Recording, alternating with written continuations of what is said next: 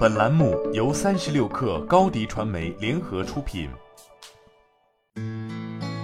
本文来自三十六氪神译局。能不能让飞机电动化？没有长长的跑道，没有远离城市的机场，只需要一个停机坪，就可以让电动飞机垂直起降，是不是很好？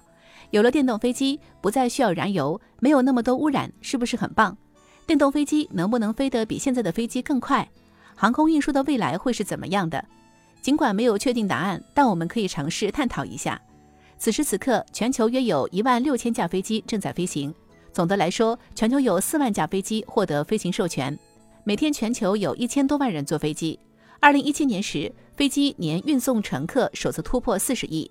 到了二零三零年，估计会增加到八十多亿。二零一八年，全球航空产业创收八千两百五十亿美元。二零二五年，估计会超过一万亿。蛋糕很大，投资者也很感兴趣。如果要重塑航空产业，从哪里开始呢？如果想有剧烈变化，应该从三个角度着眼，至少要改变以下的其中一点：每位乘客的成本，让飞机的飞行速度更快，每次飞行搭载的乘客更多。波音747的最大载油量可达一百七十吨，这么多燃料无疑是很沉重的负担。正因为如此，通常飞机飞行时只会装下足够的燃料，然后留一点点空余。而不会完全装满，要给一架大型飞机加满油，成本约为二十万到四十万美元。当飞机飞行时，燃料会消耗，飞机重量也会慢慢减轻。而如果是电动飞机的话，它的重量就不会在飞行时变轻，因为电池重量是固定的。但是相比燃料，电的成本要低很多。当可再生能源慢慢普及，到了某个临界点时，飞机可能会从燃油跳到电力。汽车在电动化道路上狂飙。外有特斯拉，内有比亚迪、埃安等。然而，电动飞机有一个最大的问题，那就是续航，它还不能完成长途飞行。说到大飞机市场，波音与空客无疑是最大寡头，他们控制了百分之九十九的市场。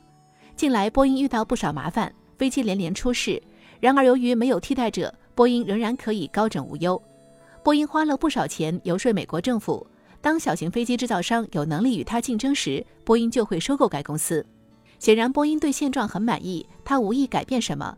尽管如此，并不能说飞机制造商对电动化不感兴趣。波音和空客都在向电动飞机制造商投资。尽管如此，与传统飞机相比，这些电动飞机的外观和操作并没有巨大的变化。就像汽车制造商一样，他们的燃油车很好。如果不是特斯拉、比亚迪等新企业发起挑战，他们根本不会考虑电动汽车。未来在哪里？恐怕要靠超音速垂直升降电动飞机。现代飞机局限性很大，无用的重量很多。二十五年之后的飞机恐怕会与今天完全不同。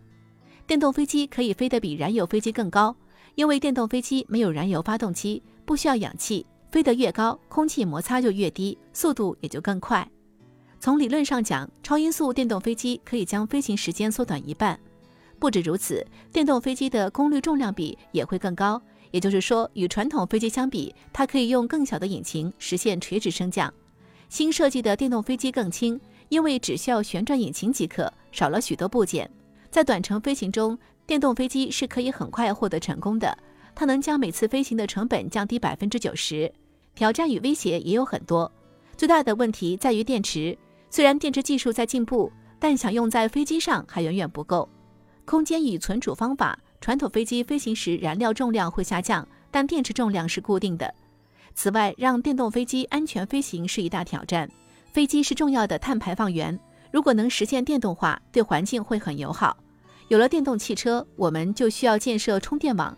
当垂直升降电动飞机流行起来，机场与空域也会有变化。我们离电动飞机的普及还很遥远，但投资额正在增加。一旦有了变化，有更多资金涌入，就会有新玩家来挑战老玩家。法航前 CEO 曾说过，未来十五年，电动商用飞机将会成为现实，就像电动汽车一样。最开始接受电动飞机的会是富人，因为他们能承受高票价。随着电池技术的进步，中等航程的电动飞机将会随之普及，最后长途飞机也会实现电动化。好了，本期节目就是这样，下期节目我们不见不散。